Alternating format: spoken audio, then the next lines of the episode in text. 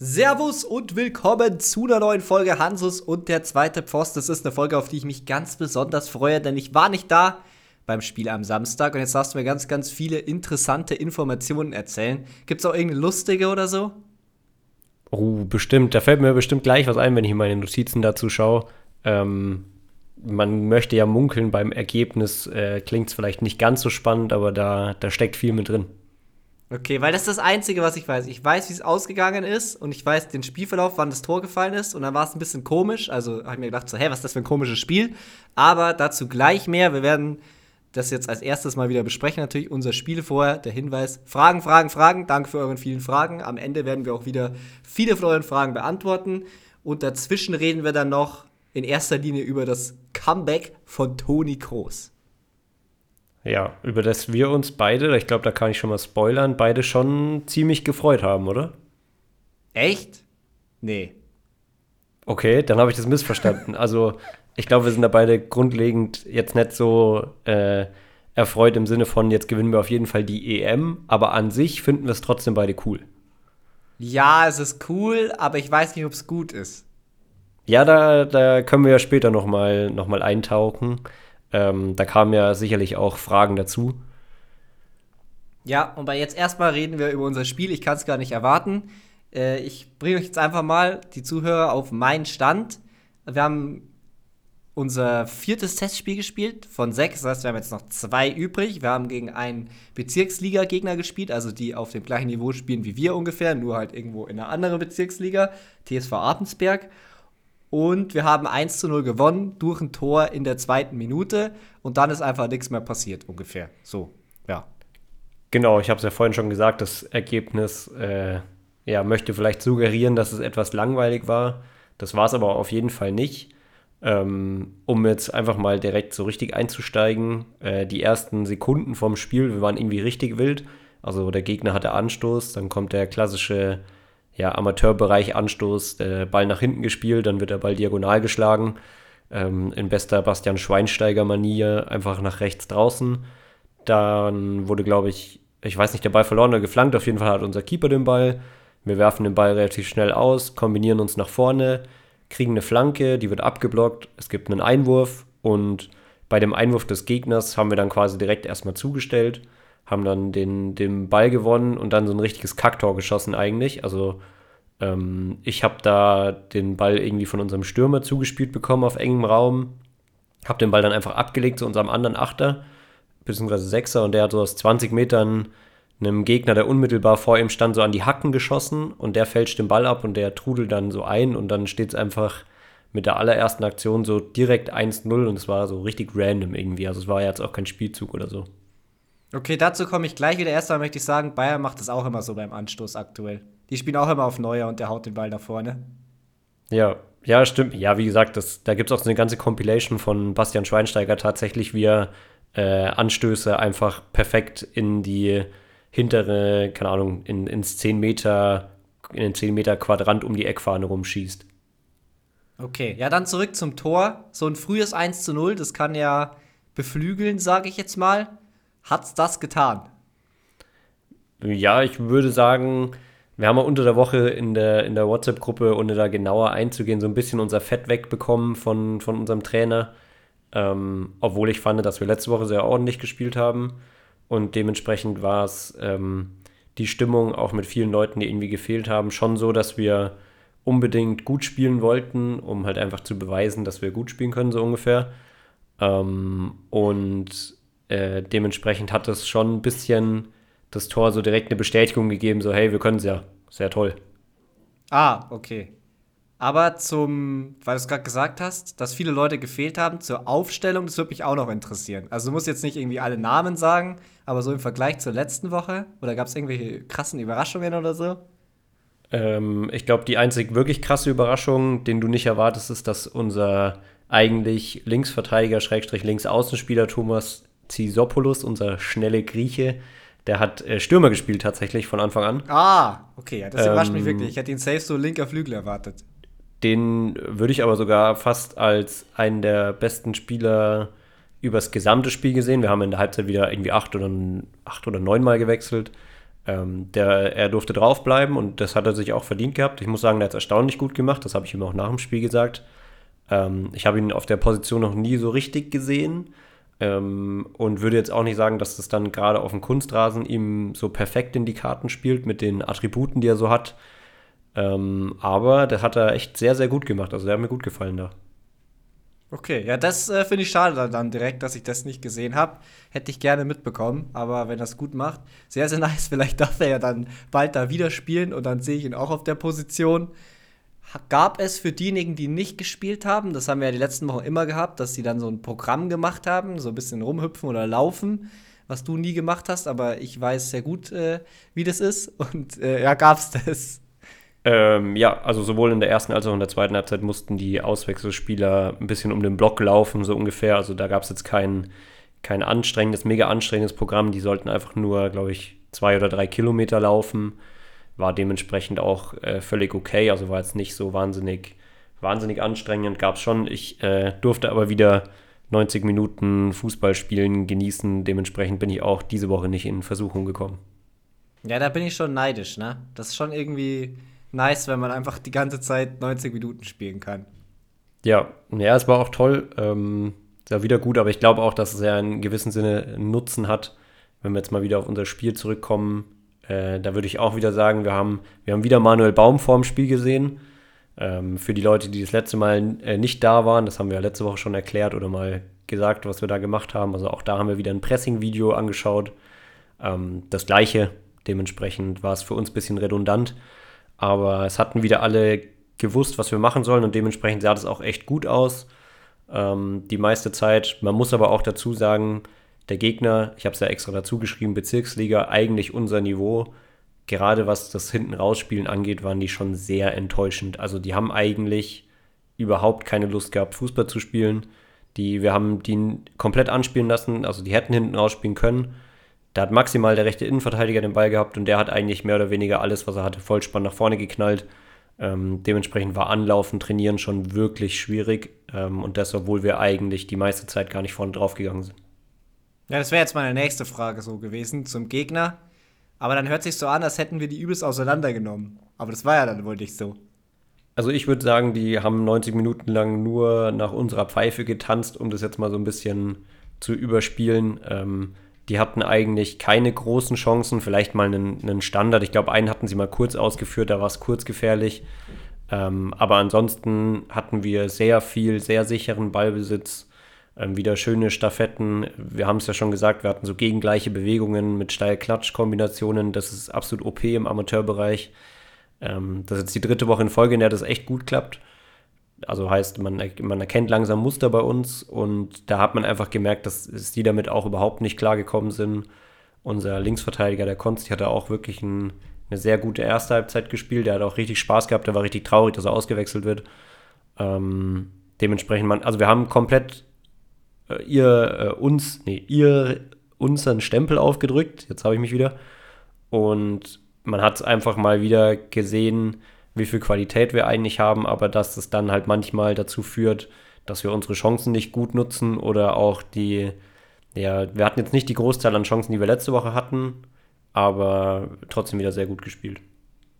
Aber heißt es, uns hat dann einfach im letzten Drittel wieder so ein bisschen die Durchschlagskraft gefehlt oder falsche Entscheidungen getroffen oder irgendwas in die Richtung? Ja, was besonders auffällig war jetzt diese Woche, was auch unser Trainer danach angesprochen hat, ist, dass wir oft uns durchgespielt haben, extrem gut von hinten raus oder auch schon, wenn der Gegner irgendwie in der Mittellinie stand, wir dann schon quasi hinter der Kette waren, aber dann sozusagen nicht weiter bis zur Grundlinie durchlaufen, sondern einfach sinnfrei einknicken. Gerade unsere rechte Seite, das ist irgendwie öfter mal passiert, dass wir quasi dann nicht einfach durchgelaufen sind, sondern wir nochmal darauf gewartet haben, dass der Gegner nochmal kommt, um den quasi nochmal auszuspielen und deswegen sind uns dann manche Chancen flöten gegangen. Okay, aber insgesamt bist du sehr zufrieden mit dem Spiel, so hört sich's an. Ich bin sehr zufrieden gewesen, also von den allermeisten wirklich, wirklich richtig gut. Wie gesagt, wir haben dann auch wieder viel gewechselt, dann wird's immer ein bisschen schwerer. ja auch ein paar Leute mit sehr schweren Beinen vom Donnerstagstraining da gewesen, die auch ein bisschen gelitten haben, aber alles in allem wirklich sehr, sehr ordentlich gewesen. Und man hat einfach gesehen, dass wir die viel bessere Mannschaft waren und von daher sehr zufrieden. Okay, ja, nice. Ich freue mich auf alle Fälle aufs nächste Spiel, wenn ich wieder mit dabei bin. Die nächsten 2 Testspiele. Wir spielen jetzt noch gegen ein Team aus der Kreisklasse und ein Team aus der Bezirksliga in den nächsten 2 Wochen. Das sind dann die abschließenden Testspiele und dann geht es wieder rein in die Pflichtspiele. Und von hier aus würde ich, ja, rüberlenken zum FC Bayern. Das steht ja zumindest als nächstes drin. Ja, wir wollen ja nicht jede Woche über den FC Bayern sprechen. Gab es tatsächlich sogar einen Kommentar dieses Mal, dass wir es probieren sollen, die mal wegzulassen. Und wir wollen es auch nur kurz halten, aber trotzdem hat ja der FC Bayern nach der letzten Folge von uns folgerichtig den Trainer entlassen bzw. schon verkündet, dass ab Sommer mit Thomas Tuchel Schluss ist an der Sebener Straße. Und weißt du, was in meinen Notizen stand? Ich glaube, es war aber bei der vorletzten Folge tatsächlich, da stand es in den Notizen. Und da habe ich es aber nicht gesagt, weil du dann das Thema beendet hast. Das war eigentlich so mein abschließender Punkt, aber du bist dann schon rübergegangen so zum nächsten Thema. Und bei mir stand, die Saison mit Thomas Tuchel noch fertig machen und dann einen anderen Trainer suchen. Das stand bei mir. Ja, der Hellseher. Aber, also da muss man auch sagen, und ich glaube, wir wollen es ja gar nicht so lang besprechen, um das abzukürzen. Wir sind da beide eigentlich 100% glücklich mit der Lösung, so wie sie jetzt gefunden worden ist. Also zumindest ich finde es als perfekte Lösung. Ja, und die Leistung scheint ja auch nicht darunter zu leiden. Ich war beim Spiel sogar am Wochenende jetzt am Samstag, deswegen war ich eben nicht bei unserem Spiel. Und es war eine gute Leistung. Ich meine, ähnliche Probleme wie sonst auch, dass in der zweiten Halbzeit nicht mehr so gut war, aber man kann auch diese Saison damit halbwegs zufriedenstellend fertig spielen. So, das meine ich. Ja, die einzige Frage dazu noch, glaubst du, dass wenn sie jetzt gegen Lazio rausschmeißen, weil da gibt es ja schon wieder diese Quatschberichte, dass er dann direkt gefeuert wird, das halte ich für ziemlich unwahrscheinlich. Halte ich auch für unwahrscheinlich, weil im Endeffekt, also, es geht jetzt eh keiner davon aus, dass sie die Champions League gewinnen. Ich glaube auch nicht die Bosse, dass die davon ausgehen. Und ob die dann, klar, geldtechnisch macht schon einen Unterschied, aber dann sind sie ja eh schon raus. Dann ist schon zu spät. Genau, denke ich eben auch. Dann ist die Saison eh schon komplett an die Wand gefahren. Bevor wir zum nächsten Thema kommen, noch ohne Begründung, wer wird Bayern-Trainer nächstes Jahr? Zidane. Ja, jetzt würde ich sie natürlich trotzdem gern hören, aber wir machen weiter. Wie versprochen, nämlich der Mariano. Ja, du gibst keinen Tipp ab, oder was? Du musst auch einen Tipp abgeben. Mein Tipp ist Julian Nagelsmann. Ja, wäre schon cool, aber ich halte Zidane für realistischer. Wir werden es sehen, die Zeit wird es uns zeigen. Ich glaube, wir wollen weiterkommen, wir wollen weitermachen mit der Frage vom Mariano, der hat die uns gestellt und der hat uns aufs nächste Thema gebracht. Und zwar hat er gefragt, stellt mal euren deutschen EM-Kader auf, vielleicht auch mit ein paar mehr Überraschungen als sonst. Und wir haben daraus gemacht, hey, wir reden über das Toni Kroos-Comeback und bauen dann unsere eigene DFB-Aufstellung. Ja, genau. Ich finde, Kader zusammenbauen zu dem Zeitpunkt kann man schon machen, ist auch ganz interessant, aber ist halt meistens so weit an der Realität vorbei einfach, weil noch so viel passiert bis zum Turnier und sich so viel verändert. Und jetzt dann kommen ja auch, ich glaube, die Testspiele sind nicht mehr so weit weg, ne? Im März sind Testspiele. Im März sind die Testspiele, ja. Genau. Dann hat man natürlich auch noch ein bisschen mehr Eindrücke. Jetzt Schleißer müssen sie dann mal wieder irgendwie Leistung zeigen. Zu Toni Kroos kann ich sagen, also es freut mich, dass er wieder da ist. Ich glaube aber nicht, dass er der Mannschaft jetzt irgendwie extrem krass weiterhelfen kann oder so. Also er ist jetzt nicht der Schlüsselspieler, den Deutschland gebraucht hat. Für mich fällt dann einfach nur Kimmich aus der Mannschaft raus, weil die für mich zu ähnlich sind als Spielertyp. Ich würde die nicht beide spielen lassen, außer man stellt Kimmich als Rechtsverteidiger auf. Aber das finde ich Schwachsinn, weil da wird er einfach nur aufgefressen von schnellen Spielern, von physisch starken Spielern. Da sieht er eigentlich zumindest defensiv nie gut aus. Was auch nicht sein Fehler ist, ist halt auch einfach nicht seine beste Position. Ja, das ist so meine grobe Meinung. Ja, im Großen und Ganzen kann ich mich da anschließen. Ich habe mich irgendwie auch richtig gefreut, als ich es gelesen habe. Also irgendwie total unbegründet, weil ich auch im Kern finde, dass das jetzt keins der Hauptprobleme löst. Aber trotzdem, ja, irgendwie so ein bisschen als, er kriegt jetzt auch sehr viel Zuspruch in den Medien und das ist irgendwie so die Vergeltung dafür, dass er den Zuspruch früher immer nicht so bekommen hat. Und dementsprechend freut es mich auch einfach für ihn persönlich. ich fand es auch gut, dass das jetzt nicht so mega inszeniert war irgendwie, sondern er das einfach auf den sozialen Kanälen preisgegeben hat und dann gab es eine Pressemitteilung und dann ist alles gut. Das fand ich also dahingehend auch echt sehr, sehr gut gelöst. Und ich finde es auch recht mutig von ihm, weil ich habe nicht das Gefühl, dass er wirklich was gewinnen kann. Ja, du meinst quasi, wenn sie jetzt Europameister werden? Ja, wenn sie Europameister werden, das wäre schon krass, aber so im Sinne von, das wäre ja eh krass. Also ich habe das Gefühl, dass einfach das Risiko sehr hoch ist, aber wie gesagt, das würde ich ihm ja auch einfach nur hoch anrechnen, dass er sich da auch, keine Ahnung, auch durch Lust oder Eigenmotivation oder wie auch immer, aber ich finde schon, dass er sich ziemlich in den Dienst stellt, weil für ihn das Risiko auf jeden Fall höher ist als für den DFB. Ja, aber es ist halt auch einfach eine einmalige Chance. Ich glaube, wenn das keine Heim-EM wäre, würde er nicht zurückkehren. Ja, das kann ich mir auch gut vorstellen. Ich fand es interessant, dass er erzählt hat, dass Julian Nagelsmann quasi relativ zeitnah nach seinem Amtsantritt mal bei ihm nachgefragt hat, so ganz lose schon das erste Mal. Und das finde ich wirklich interessant und finde ich irgendwie auch gut zu hören oder cool zu hören. Ja, ein cooler Move von Nagelsmann. Und um da quasi überzuleiten zur Aufstellung, also ich habe mehrere Varianten gemacht, einfach weil ich es so schwer finde, alle Leute aufzubieten, die ich aufbieten will. Ich habe eine Dreierkette gemacht, da habe ich dann irgendwann Andrich rausgeworfen. Dann hat mein Mittelfeld jetzt aber wieder keinen defensiv starken Spieler drinnen, aber ich wollte einfach Groß und Gündogan drin haben. Und bei der Viererkette musste dann Gündogan rausfliegen, weil man ansonsten einfach zu viele gute Mittelfeldspieler hat. Weil wenn wir nur mit 2 Leuten im Mittelfeld spielen, so im Zentralen, dann Groß braucht aus meiner Sicht jemanden wie zum Beispiel Andrich neben ihm. Und wo soll dann Gündogan noch hin? Ja, also da bin ich 100% bei dir. Ich finde, das, was du vorhin über Kimmich gesagt hast, gilt so auch 1:1 für Gündogan. Und das ist für mich auch das quasi noch das größte Problem an der Sache, dass Gündogan halt der Captain dieser Mannschaft ist. Und man sollte denken, der spielt jetzt deswegen automatisch immer, aber ich kann das schon gleich spoilern, bei mir in der Aufstellung ist er nicht dabei. Okay, ja, bei mir kommt jetzt auf die Aufstellung drauf an, aber ich finde meine 4-2-3-1 schöner als meine mit Dreierkette. Dann nimmst du die, ich spiele ein klassisches 4-3-3 und habe mich mal sehr an Real Madrid orientiert. Ja gut, meins könnte man jetzt auch zum 4-3-3 umbauen, wenn man unbedingt will. Im Tor haben wir beide Neuer.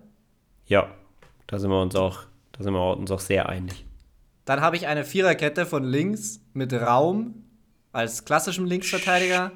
Dicht. Ja, Sticht, okay. Dann Schlotterbeck, Hummels und Malik Thiaw. Ja, der ist, glaube ich, verletzt gerade gewesen. Oder der hat jetzt zum ersten Mal wieder gespielt. Hat zweimal 90 Minuten jetzt gespielt, auch direkt wieder. Ja, okay, dann finde ich ihn interessant. Ich wusste irgendwie nicht so recht, ob der verletzt ist oder nicht. Ich habe einfach rechts dann Jonathan Tah hingestellt, weil er wird vermutlich deutscher Meister werden und sehr gut drauf sein und ist für mich einfach einer, der diesen defensiven rechten Außenverteidiger im WM 2014-Style gut geben kann und eben nicht das Problem hat, dass er von physisch starken Spielern aufgefressen wird. Und er soll natürlich vor allem hinten bleiben.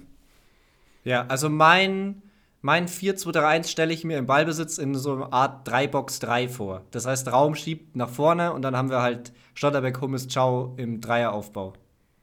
Ja, doch. Also das mit dem leichten Dreieraufbau und der Asymmetrie, das kann man sich ja allgemein unter Nagelsmann auch extrem gut vorstellen.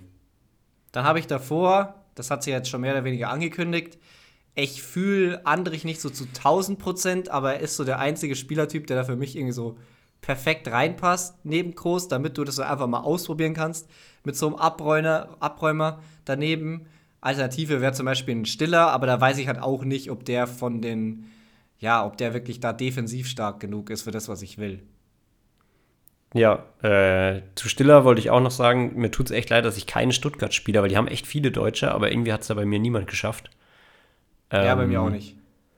Und zu Andrich, ich habe das Problem beim deutschen Mittelfeld gehabt, dass man quasi, wenn man jetzt nur nach Profil geht, dann gibt es ja schon Spieler, wie zum Beispiel Anton Stach oder so, den ich jetzt nicht aufstellen würde, aber der dir diesen Spielertyp extrem gut geben könnte, der aber einfach nicht das Standing hat. Und ich glaube schon, dass das ein bisschen ein Problem sein könnte. Und deswegen habe ich Andrich aufgestellt, weil dann kann man wenigstens einfach sagen, okay, der spielt Stamm beim amtierenden deutschen Meister Dementsprechend spielt er auch einfach. Und mit dem, den mögen ja auch viele, da kann man so ein bisschen besser verargumentieren. Deswegen ist er quasi mein zentraler Mittelfeldspieler. Wobei ich Stach auch auf alle Fälle mal austesten würde. Also ich finde, der ist schon vielversprechend. Also das ist auch eher, ich fühle den mehr als Andrich, aber es ist halt das, was du sagst. Das Standing ja, genau. Ist noch nicht da. Genau, da bin ich prinzipiell auch dabei. Bei mir wird Andrich von Groß und Kimmich, beziehungsweise bei Kimmich steht jetzt Schrägstrich Gündogan dabei. Die könnte man wahrscheinlich beliebig austauschen. Groß ist natürlich gesetzt. Jetzt auch einfach mal, ja, das wird natürlich auch schwierig, ihn jetzt auf die Bank zu setzen. Also spielst du quasi Andrich und davor Groß und Gündogan und bei mir ist einfach nur zwei Mittelfeld Groß Andrich. Genau. Okay, dann habe ich eine Dreierreihe davor mit Musiala, Wirtz, Sané. Ich habe eine Zweierreihe mit Wirtz auf der einen Seite und Musiala, Sané auf der anderen. Aktuell würde ich eher Musiala spielen, aber vom Typ her eher Sané. Wirtz dann links, wo Raum überlaufen kann, und Sané rechts, wo er schön außen bleiben kann. Mhm. Ja, also, wen ich halt jetzt nicht drin habe in meinem Team, das kann man auch direkt mal sagen, zu dem muss man eigentlich auch ein Wort verlieren, ist Dennis Undaff, weil der ja schon auch crazy gut spielt. Ich hatte halt gehofft, dass du ihn dabei hast.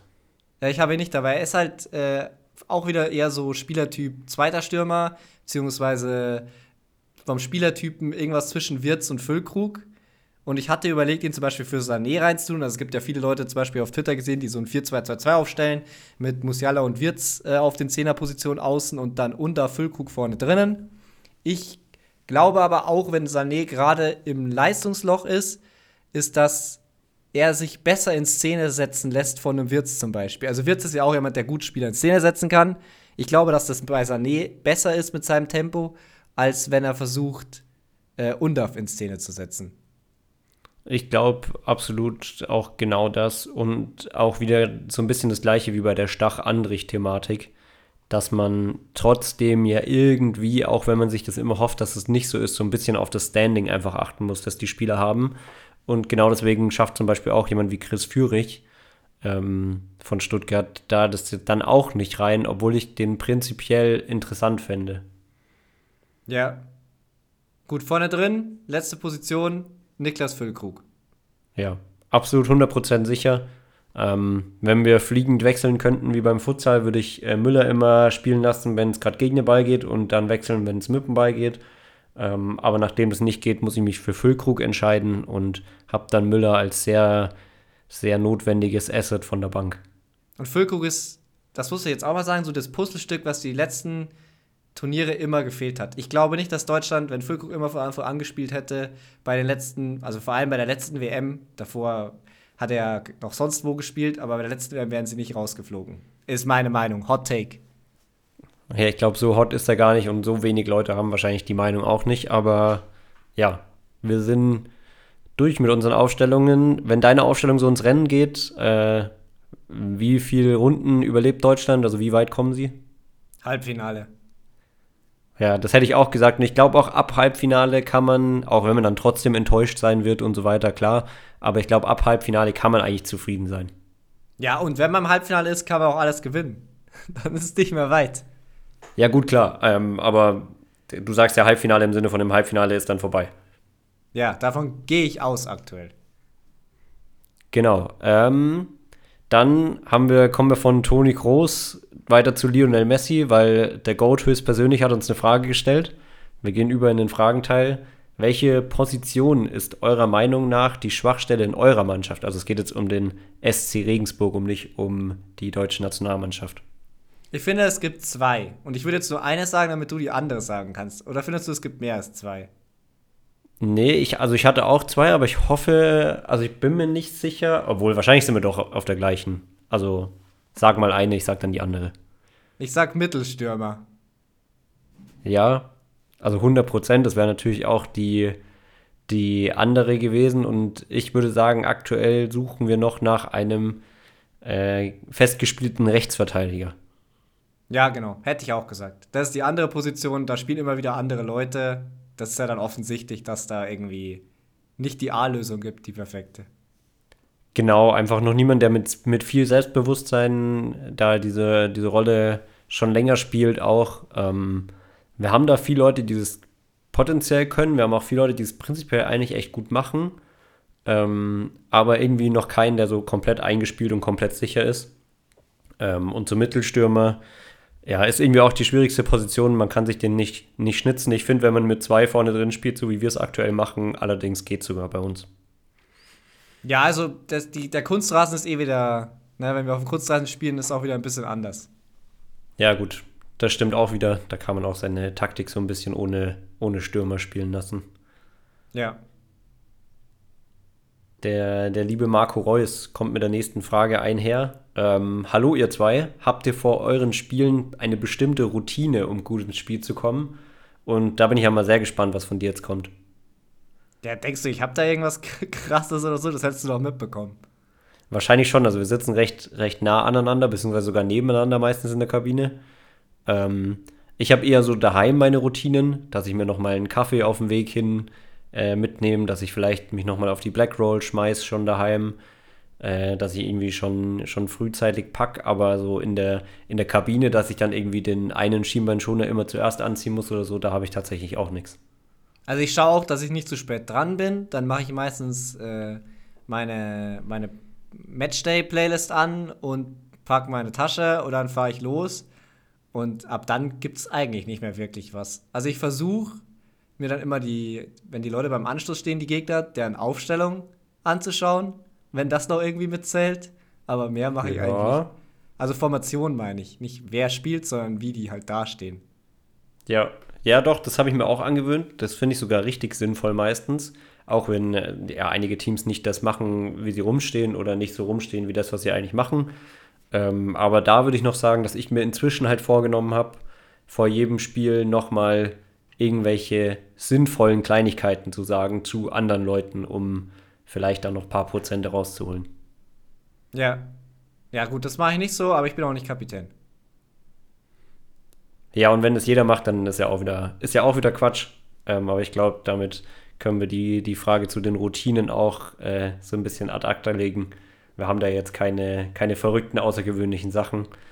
Vielleicht kommt es ja noch. Vielleicht habt ihr ja Vorschläge, dann schreibt es gerne.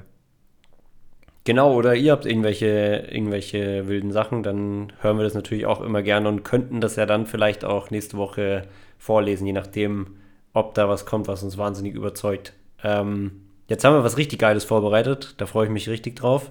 Sogar zwei Sachen, auf die ich mich noch richtig freue.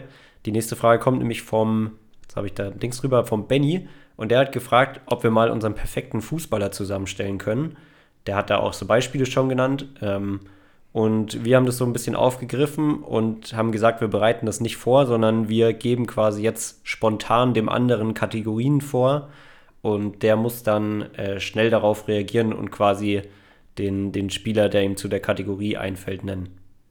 Ja, genau, weil ich mir dachte, dass das halt im Profifußball, beziehungsweise öfter, wenn man so Videos sieht, das wird ja dann gemacht, weil ich glaube, bei Sané zum Beispiel habe ich es vor kurzem mal gesehen, dann müssen die ja auch da im Normalfall spontan drauf antworten und schreiben sich da nicht vorher eine Liste auf mit den Spielern, die sie da nennen.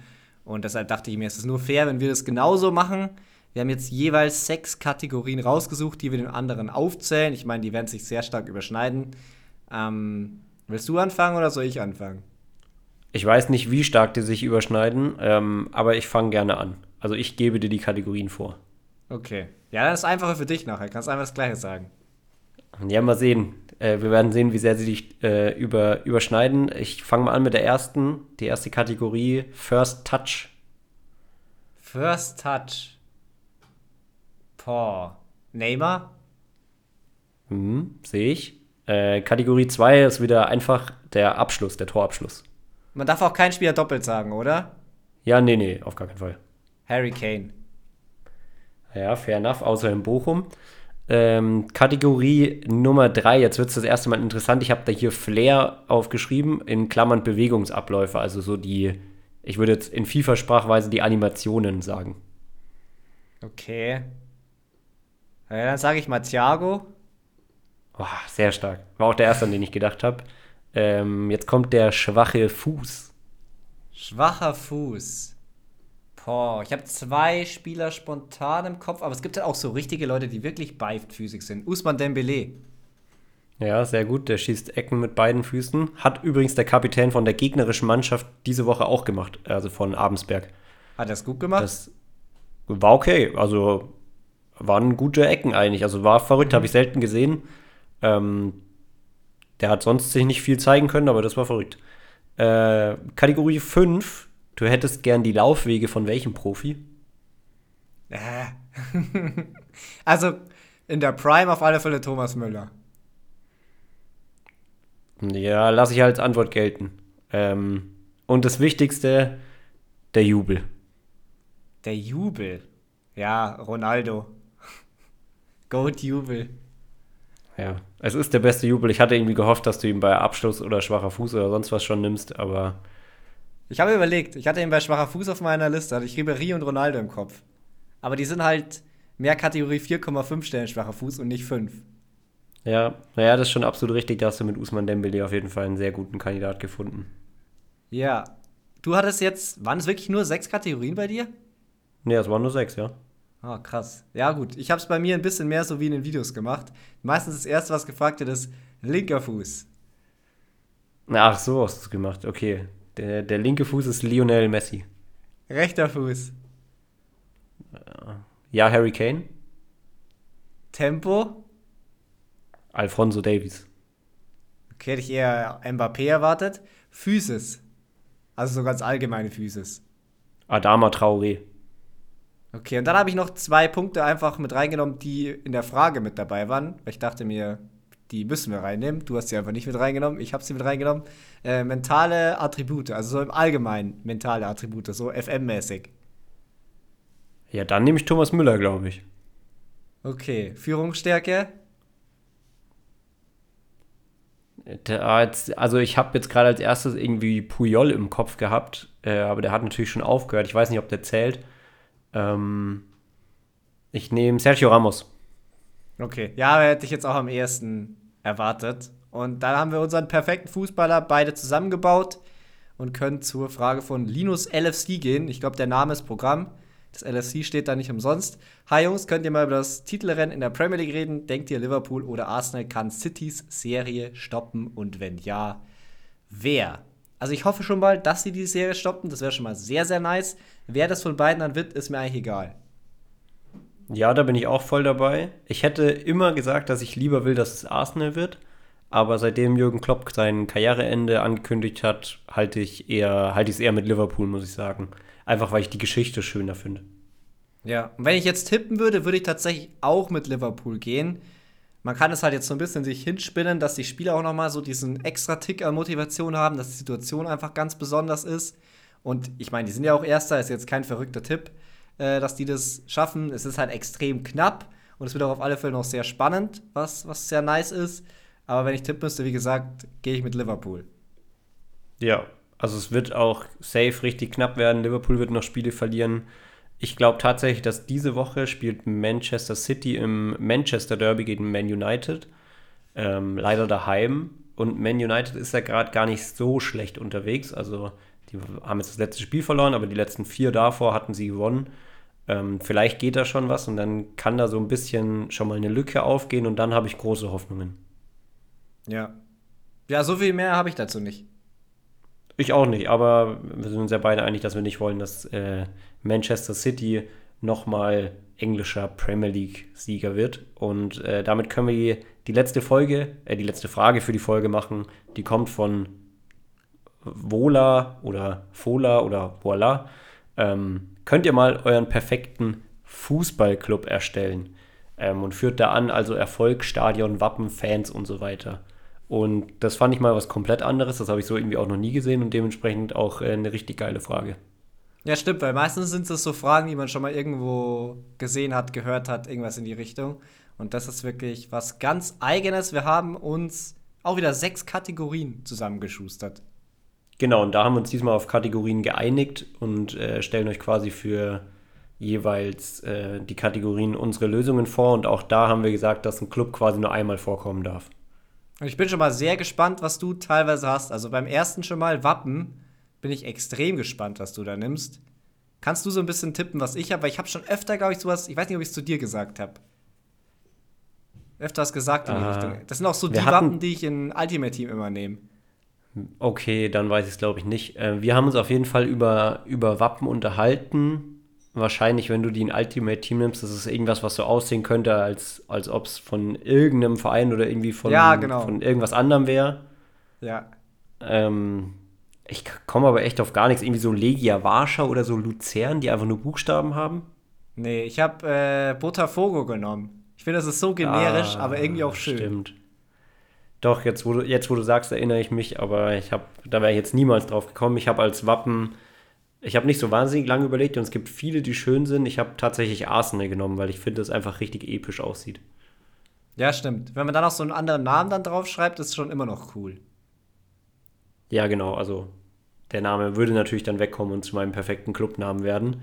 Wir machen mal weiter mit Erfolge, weil, finde ich ein bisschen langweilig, die Kategorie. Ja, stimmt. Das ist die langweiligste, da haben wir beide Real Madrid. Ich hatte Real Madrid und dann habe ich mir gedacht, du hast eh Real Madrid. Ich nehme Ajax Amsterdam, weil die waren früher sehr erfolgreich und die haben als Erfolg, dass ihre Jugendakademie so wahnsinnig bekannt ist und sie immer und überall das gleiche System spielen und deswegen habe ich mir die da reingeschrieben. Okay, ja, auch nicht schlecht. Das dritte Stadion. Da habe ich tatsächlich richtig langweilig die Allianz Arena, aber irgendwie finde ich die... Es gibt so viele geile Stadien, aber irgendwie finde ich die Allianz Arena einfach nur cool.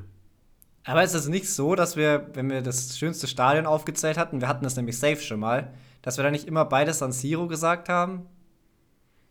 Ja, aber da muss ich ja als perfekten Club, muss ich natürlich auch ein bisschen an die Langlebigkeit denken und das San Siro fällt bald auseinander. Dementsprechend kann ich das nicht nehmen. Okay. Ja, wir denken nicht an Langlebigkeit. Unser Verein hat unendliche Mittel zur Verfügung. Wir stellen uns einfach ein neues Stadion hin, wenn es kaputt ist und deswegen habe ich das San Siro. Ja, und jetzt wird's richtig interessant. Da habe ich auch gar keine Ahnung, was du hast bei der Tormusik. Willst du nicht erst die Fans machen oder willst du die Fans am Ende machen? Ich dachte, wir triggern am Ende mit den Fans. Okay, ja, dann machen wir von mir aus erst die Tormusik. Da habe ich die Zebrastreifen weiß und blau. Doch, da hätte ich natürlich drauf kommen können. Kranker Ohrwurm und das hatte ich einfach in meiner Karriere mal, deswegen, ja, ist einfach im Kopf geblieben. Ich habe da zwei, die ich richtig gut finde. Das muss ich ja dazu sagen, das ist die Torhüter von Duisburg. Genau, die hast du mal im FM gehabt und uns damit extrem genervt. Das auch, wenn Moritz Stoppelkamp mal wieder einen aus 40 Metern eingeschweißt hat. Ich habe da mir das Schiffshorn von Werder Bremen rausgeschrieben, weil das finde ich einfach irgendwie mega episch. Ja, okay, das hätte ich eigentlich auch, wenn ich jetzt ein bisschen überlegt hätte, ich glaube, ich wäre drauf gekommen, das hast du schon öfter gesagt. Dann die Tormusik, das war die Tormusik, die Hymne. Da gibt es bei mir zwei ganz, ganz klare Favoriten. Ich habe auch wieder einen Ohrwurm. Du hast einen Ohrwurm. Ich sage erstmal, mein absoluter Favorit ist von Sevilla. Okay. Ich hätte jetzt eher, dass du Frankfurt oder so nimmst, gedacht. Ja, die sind auch stark. Also ich finde allgemein, es gibt so viele gute Torhymnen, Vereinshymnen. Also da gibt es auch wirklich so viele, die ich mitsingen kann. Die von Sevilla kann ich aufgrund meines fehlenden Spanischkenntnisses nicht mitsingen, aber die kann man sich auf YouTube auf jeden Fall a cappella sehr, sehr gut geben. Wer sind die mit den Bubbles? Ist das nicht West Ham? Das ist West Ham, die stehen bei mir in Klammern, weil die finde ich auch super. Ja, das dachte ich mir. Ich habe Werder Bremen. Das ist einfach ein Ohrwurm, deswegen. Das lebenslang grün-weiß. Ja, genau. Ja, finde ich auch stark. Wir kommen zu den Fans. Und da muss ich sagen, die sind auch der Grund, warum meine Vereinshymne nicht anders ausgefallen ist. Hä? Verstehe ich nicht. Es sind die Fans von Schalke 04. Als ob. Wir haben einfach die gleichen Fans. Ja, aber dem muss man auch einfach sagen, also ich meine, sie haben natürlich jetzt extrem viele Möglichkeiten gehabt, im Rampenlicht zu stehen, aber sie machen es auch einfach immer und immer wieder gut und ich glaube, jetzt gab es ja auch diese Statistik, dass die meisten Auswärtsfahrer einfach Schalke 04 hat und die spielen zweite Liga, das ist einfach nur wild. Ja, und die leiden, jede Woche leiden und Abstieg und alles scheiße und immer nur jammern und trotzdem haben sie so Fans, die das alles aushalten und immer noch Stimmung machen und so. Deswegen habe ich da Schalke. Ja, voll. Und was man bei Fans auch sagen muss, da kann man nur nach Deutschland schauen eigentlich. Also da bin ich zwar sehr biased, weil ich natürlich Deutscher bin. Und es gibt auch andere Länder, wo es verrückte Fangruppierungen gibt. PSG zum Beispiel underrated oder ja, in den osteuropäischen Ländern, aber im Südamerika. Ganz normalen, ja, Südamerika auch, aber im ganz normalen europäischen Vergleich oder Top-Ligen-Vergleich gibt es nur Deutschland, was Fans angeht. Ja, da muss man sich nur die Zahlen anschauen. Wenn man sich so anschaut, die durchschnittlichen Zuschauer pro Spiel, da kommen dann, glaube ich, auch in den Top 20 schon Zweitligavereine.